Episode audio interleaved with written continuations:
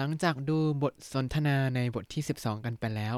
เราก็รีบมาดูคำศัพท์กันดีกว่า จะได้รีบเอาไปท่องแล้วก็เอามาต่อยอดกันครับ สวัสดีครับ ยินดีต้อนรับเข้าสู่รายการให้แจ p a n e s e รายการที่จะให้คุณรู้เรื่องราวเกี่ยวกับญี่ปุ่นมากขึ้นกับผมซันชิโร่เช่นเคยครับ วันนี้เราจะมาต่อกับคำศัพท์ในบทที่ 12 ครับคำศัพท์ก็ค่อนข้าง หลากหลายมากขึ้นเรื่อยๆแล้วก็ดีเหมือนกันนะเวลาเราจะได้รู้คำศัพท์เราจะได้รู้วิธีที่จะพูดอะไรต่างๆ ออกไปได้ง่ายขึ้นครับ มาเริ่มดูจากคำแรกกันเป็นคำ adjective นะคำเดียวในบทนี้เลยคือคำว่า คันตันนะคันตันนะคันตันเนี่ยแปลว่า ไม่ซับซ้อนง่ายๆ หรือว่าง่ายได้ครับ อย่างเช่น ปัญหานี้ง่ายนะคนก็มองแต่ว่าคันตันไดโออย่างนี้ครับ ต่อมา เป็น adjective อีทั้งหลายในบทนี้ครับ ก็จะมีเยอะนิดนึง แล้วก็จะมีบางคำที่ออกเสียงเหมือนกัน แต่ความหมายต่างกันนิดเดียว แต่ว่าคันจิก็จะต่างกันด้วยครับ เริ่มจากคำว่าจิไกจิไกแปลว่า ใกล้ครับ อันนี้ก็อะไรที่อยู่ใกล้ ๆ ก็เป็นชิใกล้หมดเลยอย่างเช่นรู้สึกว่าเออเดินไปสถานีก็ใกล้ๆนะเอกินิชิใกล้เดสเน่อะไรอย่างนี้ครับ เวลาเลือกบ้านในญี่ปุ่นก็พยายามเลือกที่อยู่ใกล้ๆสถานีไว้ครับ เพราะไม่งั้นจะเดินทางลำบาก เพราะแค่นั่งรถไฟมาก็เหนื่อยแล้วหลาย ๆ คนเป็นครับ คือนั่งรถไฟแล้วคนแน่นมากก็ต้องแบบกลั้นหายใจไว้บางทีก็กลิ่นไม่พึงประสงค์เต็มไปหมดเลย ก็เลยต้องเอกินิชิไกเยวเอราบุ เลือกบ้านที่ใกล้ๆสถานีครับ ต่อมาคำว่าโทยโทยแปลว่า ไกลครับ ไกลนี้ถ้าจะใช้กับอะไรไกลๆ ก็เหมือนกันคล้ายๆกับตรงข้ามกับใกล้เลยแค่นั้นแหละ อย่างเช่นเอกิการะเยมาเดจดโตโทยเอกิการะเยมาเดจดโตโทยจากสถานีถึงบ้านเนี่ยไกลนิดนึง อันนี้ใช้สำหรับใครที่บ้านอยู่ไกลออกไปสถานีนิดนึง ก็อาจจะราคาค่าเช่าถูกลงมานิดนึง แต่ก็เดินไกลหน่อยครับ ต่อมาเป็นคำที่มันมีสองความหมาย แต่ที่จริงแล้วมันมีสองคันจิอ่าเข้าใจไหม เดี๋ยวมาดูกัน คันจิแบบแรก ขอให้ไปดูกันในบล็อกเลยละกัน ไว้เดี๋ยวผมจะค่อยหาทางมาสอนคันจิละกันเนาะ ผมเองก็ สอนคันจิไม่ค่อยถูกผ่านเสียงอย่างเดียว อ่าคันจิแบบแรกเขาเขียนเป็นตัวคล้ายๆยากุโซกุนิดนึง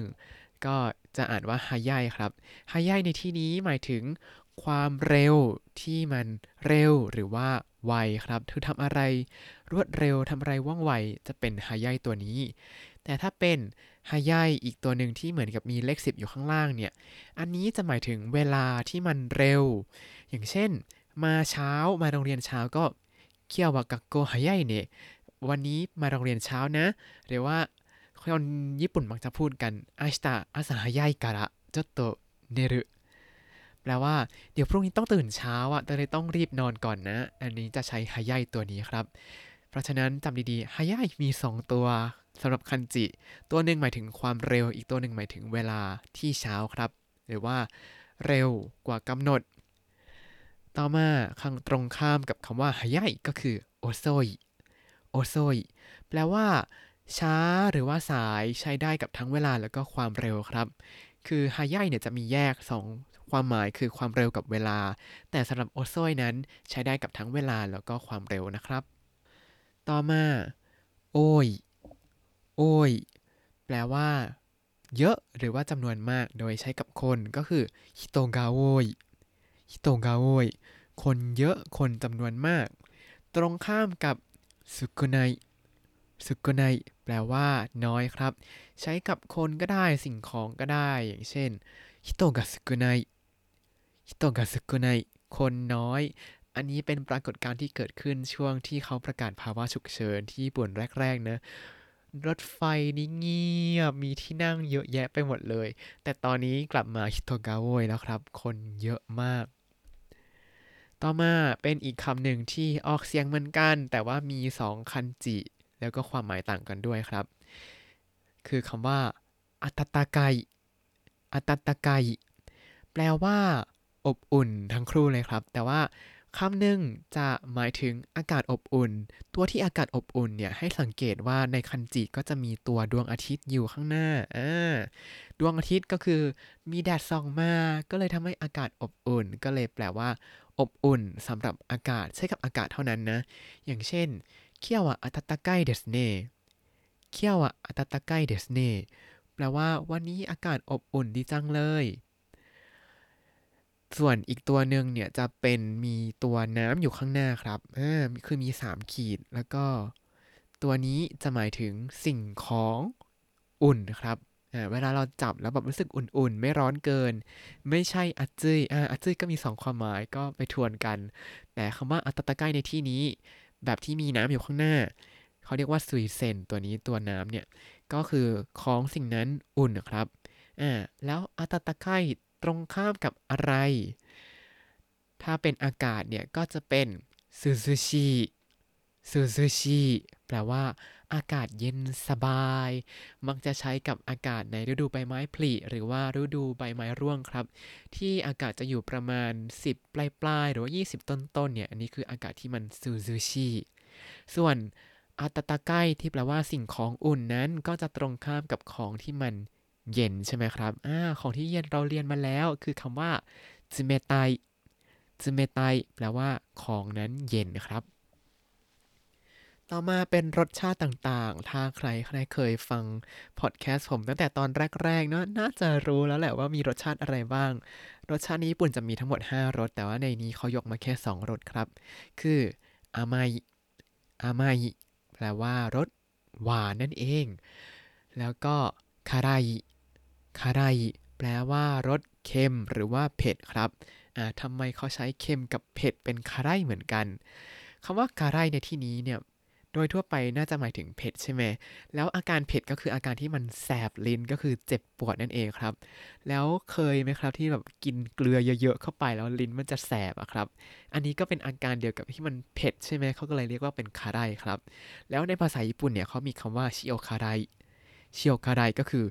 เป็นรสเผ็ดเกลือก็คือรสเค็มปี๋แล้วแบบเค็มจนแสบลิ้นนะครับ อันนี้ก็เลยเป็นคาไดเหมือนกันนะครับ ก็เลยเป็นทั้งเค็มแล้วก็เผ็ดครับ ต่อมาโอโมยโอโมยแปลว่า หนักครับ หมายถึงสิ่งของหนักหรือว่าน้ำหนักตัวคนบางคนเวลาเรายกขึ้นมาแล้วโอ้ยหนักจังเลยโอโมยเน่อันนี้ก็โอโมยครับ หรืออย่าง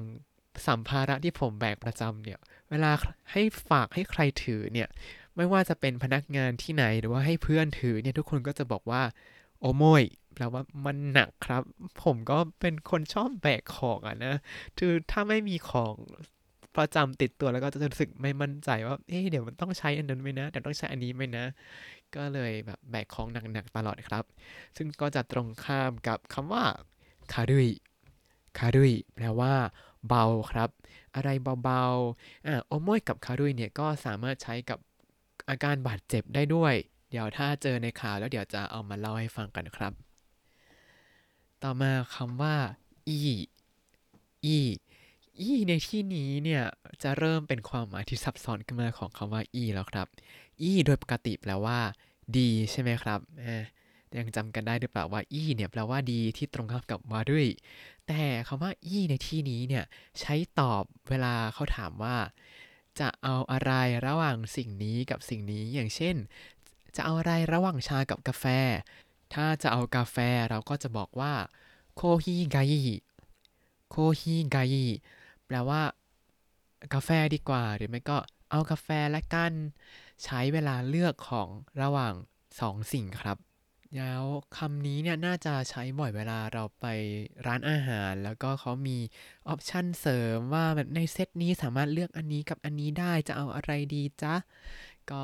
อะโคจิรากายิเดสเอาอันนี้ละกันครับ อย่างนี้ครับ ต่อมาเป็นคำศัพท์เกี่ยวกับฤดูกาลในญี่ปุ่นครับคำว่าฤดูกาลในญี่ปุ่นเขาเรียกว่าคิเซสึคิเซสึแปลว่าฤดูกาลนะครับ ที่ญี่ปุ่นเนี่ยก็จะแบ่งเป็น 4 ฤดูครับ แต่ละฤดูก็จะมีเสน่ห์แตกต่างกัน ไม่เห็นเหมือนที่ไทยเลยเนาะที่มีแค่ฤดูร้อนกับร้อนมาก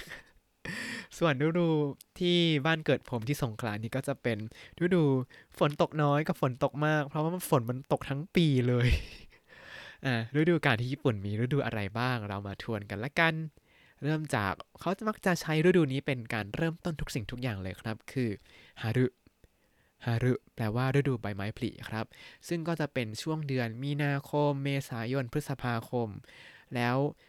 ปีการศึกษา ปีงบประมาณทั้งหลังทั้งหลายของญี่ปุ่น และไม่ว่าจะเป็นปีรัชสมัยด้วยนะของญี่ปุ่น ก็จะเริ่มวันที่ 1 เมษายน ซึ่งก็อยู่ในฤดูใบไม้ผลิครับ ก็เลยเป็นฤดูที่มักจะถูกเปรียบเทียบว่าเป็นการเริ่มต้นอะไรบางอย่างตลอดเวลาครับสำหรับคนญี่ปุ่นนะ ต่อไปฤดูนัตสึนัตสึฤดูร้อน ก็จะเป็นช่วง พฤษภา มิถุนากรกฎาสิงหาประมาณนี้ครับ แล้วก็จะร้อนสุดๆเลยในเดือนสิงหาคม ตอนนี้ก็เหมือนกับเป็นการโหมโรงช่วงฤดูร้อนครับ อากาศเริ่มร้อนขึ้นเรื่อยๆแล้วฤดูร้อนที่ญี่ปุ่นก็แล้วแต่ภูมิภาคเลยครับว่าที่ไหนร้อนมากร้อนน้อย ยิ่งอยู่ใต้เท่าไหร่ก็ยิ่งร้อนมาก ยิ่งอยู่เหนือเท่าไหร่ก็ยิ่งเย็นสบายครับ อย่างที่ฮอกไกโดเนี่ย อุณหภูมิไม่ค่อยแตะ 30 เท่าไหร่ครับ ในฤดูร้อนก็มีบ้าง แต่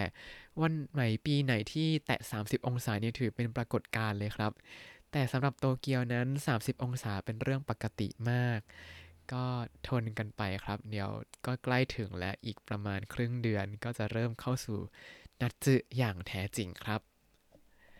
ต่อมาฤดูใบไม้ร่วงครับก็คืออากิอากิ ฤดูใบไม้ร่วงก็จะเป็นช่วงกันยายน ตุลาคม พฤศจิกายนครับ ช่วงนี้ก็จะเป็นช่วงที่วิวทิวทัศน์สวยมาก อากาศดีมาก เพราะไม่มีละอองเกสรเหมือนฤดูใบไม้ผลิที่ผมไม่ชอบเลย แล้วก็มีใบไม้เปลี่ยนสีให้ดูเยอะแยะไปหมดโอ้ยตามล่ากันไม่ทันเลยครับ ใบไม้เปลี่ยนสีก็จะเริ่มเปลี่ยนสีตั้งแต่จุดที่ หนาวก่อนก็คือทางเหนือจะเริ่มก่อนใช่ไหมครับ แล้วก็จะค่อยๆ ไล่ลงมาทางด้านภาคใต้ๆของญี่ปุ่นลงไป ก็ถ้าใครคิดจะมาเที่ยวแบบล่าใบไม้เปลี่ยนสี ก็ไปข้างบนก่อนครับ แล้วก็ค่อยๆ ไล่ลงมา แล้วจะได้เก็บเก็บได้เยอะมากเลย ซึ่งมันก็จะตรงข้ามกับในฤดูใบไม้ผลิเนาะที่ซากุระหรือว่าดอกไม้ต่างๆเนี่ยจะบาน แต่จะบานจากภาคใต้ขึ้นไปภาคเหนือครับเพราะว่ามันจะเริ่มบานจากที่ที่อากาศอุ่นก่อนนั่นเองครับ ต่อมาฤดูสุดท้ายแล้วครับ ฤดูหนาวคือฟุยุฟุยุฤดูหนาวผมก็ไม่ชอบเลยครับ เพื่อนผมที่เป็นคนไทยหลายคนก็ไม่ชอบ ทุกคนก็ให้เหตุผลเดียวกันว่ามันเถอะทะครับ เพราะว่าฤดูนี้เป็นฤดูที่ต้องใส่เสื้อหลายชั้นมากไม่งั้นมันจะหนาวแล้วอยู่ไม่ได้ ผมก็ชอบฤดูร้อนที่สุดแล้วครับ เพราะว่าหยิบชั้นบางๆมาใส่ปุ๊บก็อออยู่ได้แล้ว คำศัพท์หมวดต่อมาเป็นคำศัพท์เกี่ยวกับสภาพอากาศต่างๆครับ เริ่มจากคำว่าอากาศก็คือคำว่าเทงกิเทงกิแปลว่าอากาศครับ วิธีการพูดว่าอากาศเนี่ยเป็นยังไงเป็นยังไง ก็จะมีวิธีใช้ 2 แบบหลักๆ เลยที่ใช้ได้ทั่วไปแน่นอนครับคือเทงกิกายิเทงกิกายิอะเทงกิก็คืออากาศใช่ไหมแล้วก็อีก็คือดี เทงกิกาอีก็คือ อากาศดีนั่นเอง อากาศดีในที่นี้ของคนญี่ปุ่นนะ หมายถึงท้องฟ้าแจ่มใสไม่มีเมฆสักก้อนเลย แล้วก็อากาศปลอดโปร่ง มีแดดส่องมา อันนี้เขาจะใช้บ่อยมากจริงๆ แล้วที่ญี่ปุ่นเนี่ยมันจะมีหลายวันมากที่ท้องฟ้าไม่มีเมฆสักก้อนเลยครับ ซึ่งเป็นเรื่องที่แปลกมากสำหรับประเทศไทย เพราะว่าบ้านเรา มีเมฆตลอดเวลา มีเมฆอยู่ตรงนู้นบ้างตรงนี้บ้างแต่ไม่มีวันไหนเลยที่ไม่มีเมฆใช่ไหม ที่ญี่ปุ่นนั้นมันวันไหนอากาศดีมากๆ คือไม่มีเมฆเลยครับ ซึ่งก็จะตรงข้ามกับคำว่าเทงกีกาวาด้วยเทงกีกาวาด้วยแปลว่าอากาศไม่ดี ก็จะมีตั้งแต่ท้องฟ้ามืดมนมืดครึ้มมีเมฆมาก แล้วก็ฝนตกอันนี้ก็เป็นเทงกิงกาวารุยหมดเลยครับ ซึ่งวันไหนที่เทงกิงกาวารุยที่นี่ก็ ก็นานเหมือนกันอย่างช่วงนี้เนี่ย ไม่มีแดดมาอาทิตย์หนึ่งเพิ่งมีแดดเมื่อวานกับวันนี้นิดนึง แล้วก็มีเมฆต่อแล้ว ก็เป็นอากาศที่ชวนให้เงาหงอย ชวนให้นอนต่อมากเลยครับอ่าแล้วถ้าอากาศมันเริ่มแย่ก็จะเป็นหลักนี้ครับ เริ่มจากอาเมะอาเมะแปลว่ามีฝนฝนตก ฝนที่ญี่ปุ่นนั้นก็น่ารำคาญมากเลยครับ คือฝนที่ไทยอะจะเป็นแบบพายุใช่ไหม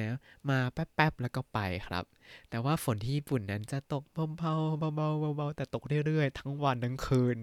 อันนี้คือฝนที่ญี่ปุ่นนั่นเอง ก็ถ้าเจออาเมะก็พกร่มคันใหญ่ ๆ ไว้เลยครับ เพราะว่าเปียกแน่ๆ อ๋อ พูดถึงร่มที่ญี่ปุ่น ร่มที่ญี่ปุ่นก็จะมีหลายขนาดครับ มีร่มพับแบบ อะไรนะเส้นผ่านศูนย์กลางไหมประมาณ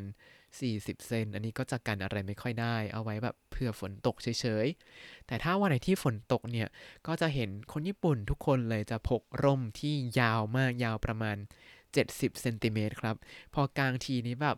เดินสบายไม่เปียกข้างล่างครับต่อมาถ้าวันไหนที่อากาศแย่มากๆในฤดูหนาวเนี่ยก็จะมียุกิยุกิก็คือหิมะครับ หิมะหรือว่าหิมะตก ที่โตเกียวเนี่ยหิมะไม่ค่อยตกครับ ประมาณ 2-3 ปีตกครั้งหนึ่งแล้วก็มีปีหนึ่งที่ผมมาญี่ปุ่น แล้วก็มันตกหนักมากในรอบ 5 ปี นั่นคือแบบหนามากจริง ๆ แล้วเดินลำบากมากครับ ก็อย่าตกเลย ตอนตกมันก็สวยหรอกนะ แล้วก็ทุกคนก็ถ่ายรูป เย้หิมะตกหิมะตก แต่ผ่านไปอาทิตย์หนึ่งหิมะมันก็ยังไม่ละลายหายไปอะครับ แล้วมันก็จะมีแบบรอยเท้ารอยฝุ่นรวมกันกับหิมะ แล้วก็กลายเป็นคล้ายๆกับโคลนที่อยู่กลางถนนหรือว่าตามฟุตบาทอย่างนี้ ดูแล้วก็ไม่สวยเลย แบบช่วยๆละลายหายไปได้ไหม อะไรอย่างนี้ แล้วก็ไม่ค่อยชอบหิมะเหมือนกันครับอืมเป็นคนเรื่องเยอะแล้วก็ต่อมาอันนี้เป็นอากาศช่วงนี้ที่ญี่ปุ่นเลยครับ ก็คือคำว่าคุโมริ คุโมริแปลว่ามีเมฆมากนั่นเองครับ มาจากคำว่าคุโมะเนี่ยแปลว่าเมฆนั่นเองคุโมรุเนี่ยก็คือเป็นคำกริยาแปลว่ามีเมฆมากอย่างนี้ครับ ต่อมาเป็นสถานที่ต่างๆครับ เริ่มจากคำว่าホテル ホテルคำนี้ฟังแล้วคล้ายๆภาษาอังกฤษไหมครับ ก็คือคำว่า hotel ที่แปลว่าโรงแรมนั่นเองครับホテルเนี่ยก็หมายถึงโรงแรมทั่ว ๆ ไป โรงแรมที่ญี่ปุ่นก็ ก็มีตั้งแต่แบบ business hotel ก็จะเป็นโรงแรมแบบสำหรับพักคนเดียวมา มาออกงานต่างจังหวัดอะไรอย่างนี้ ก็จะเป็นห้องพักเล็กๆ แคบๆ ถูกๆ หน่อย โรงแรมที่ญี่ปุ่นผมชอบอย่างนึงนะคือแบบไปตัวปลิวได้เลยอะคือพกแต่ของจำเป็นก็พอไม่ต้องเตรียมอุปกรณ์การนอน เพราะว่าเขาจะมีแปรงสีฟัน มีดโกน ถุงไอ้หมวกอาบน้ำแปรงแปรงพูดไปแล้ว ยาสระผมสบู่ให้ครบถ้วนหมดทุกอย่างเลย และที่สำคัญมีชุดนอนให้ด้วยครับอ่าก็เรียกได้ว่ามาตัวปลิวแล้วก็ออกไปได้เลยครับ ต่อมาคำว่าคูโกคูโคก็คือสนามบินครับ เป็นที่ที่เราใช้บินไปไหนมาไหนมา แต่ช่วงนี้ไม่ได้ไปสนามบินมาเกือบสองปีแล้ว เพราะโคโรนานี่แหละก็เลยไม่ได้ไปไหนเลยครับ จริง ๆ ก็อยากบินกลับไทยนะ แต่ก็สถานการณ์ที่นั่นก็แย่กว่าที่ญี่ปุ่นอีกก็เลยอยู่ที่นี่ต่ออีกสักพักแล้วกัน ต่อมาคำว่า อุมิ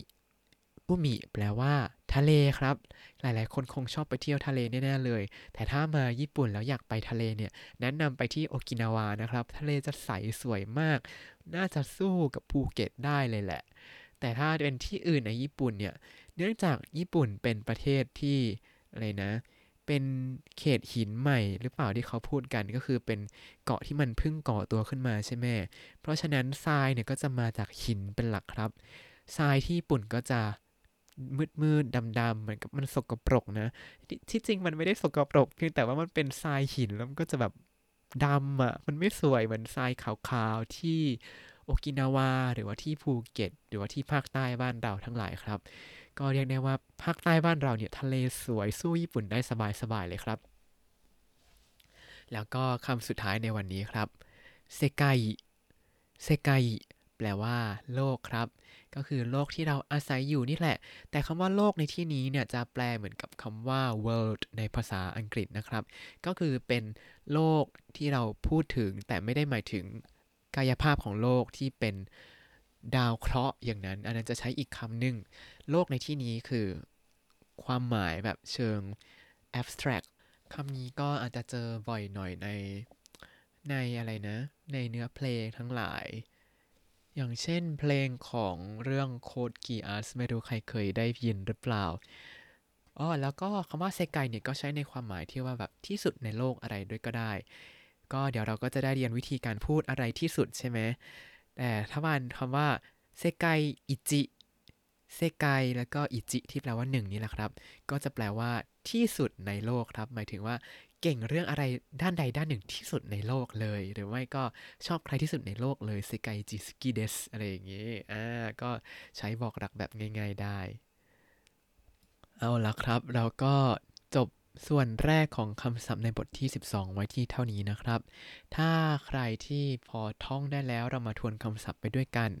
ถ้าใครยังจำไม่ได้อยากให้ลองไปท่องก่อน แล้วก็มาทวนพร้อม ๆ กันนะครับ เดี๋ยวผมจะอ่านคำแปลภาษาไทยให้ แล้วก็เว้นช่วงเราจะเฉลยคำศัพท์ภาษาญี่ปุ่นนะครับ ไม่ซับซ้อนง่าย ๆ ง่ายได้คันตันนะ คันตันนะใกล้จิไกล้ใกไกล้ทยโทยความเร็วที่รวดเร็วหรือว่าไว หรือว่าเวลาที่เร็วหรือว่าเช้าฮายายฮายาย แต่อย่าลืมนะครับคำว่าไฮยายเนี่ย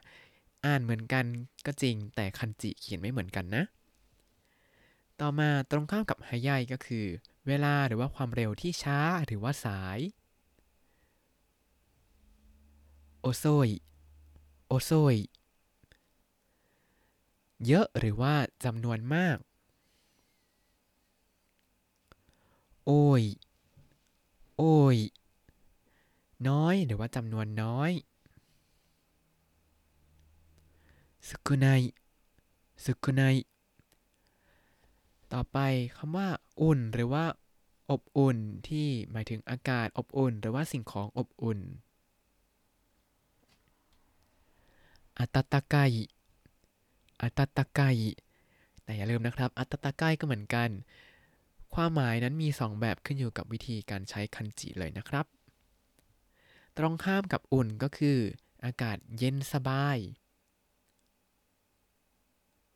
ซูซูชิซูซูชิรสหวานอาไมอาไมรสเค็มหรือรสเผ็ดคารายคารายหนักโอโมยโอโมยเบา คารุยคารุยเวลาเราจะเลือกของสองสิ่งสองอย่างเนี่ย แล้วเราจะบอกว่าเอาอันนี้ละกัน จะใช้คำว่าอีอีต่อไปจะเป็นคำศัพท์เกี่ยวกับฤดูต่างๆ ครับ เริ่มจากคำว่าฤดูกาลคิเซจุคิเซจุฤดูใบไม้ผลิ ฮารุฮารุฤดูร้อน นัตสึนัตสึฤดูใบไม้ร่วง อากิ อากิ ฤดูหนาว ฟุยุ ฟุยุ อากาศหรือว่าสภาพอากาศ เทงกิเทงกิอากาศดีเทงกิกายิเทงกิกายิอากาศไม่ดีเทงกิกาวารุยเทงกิกาวรุยฝนฝนตกอาเมอเมะหิมะ หิมะตก ยุกิ ยุกิ มีเมฆมาก คุโมริ คุโมริ โรงแรม โฮเทルโฮเทルสนามบิน คูโก คูโก ทะเล อุมิ อุมิ โลก เซไกเซไกแล้วถ้าคุณติดตามรายการให้ Japanese มาตั้งแต่ episode ที่ 1 คุณจะได้เรียนรู้คำศัพท์ภาษาญี่ปุ่นทั้งหมด 3,405 คำและสำนวนครับ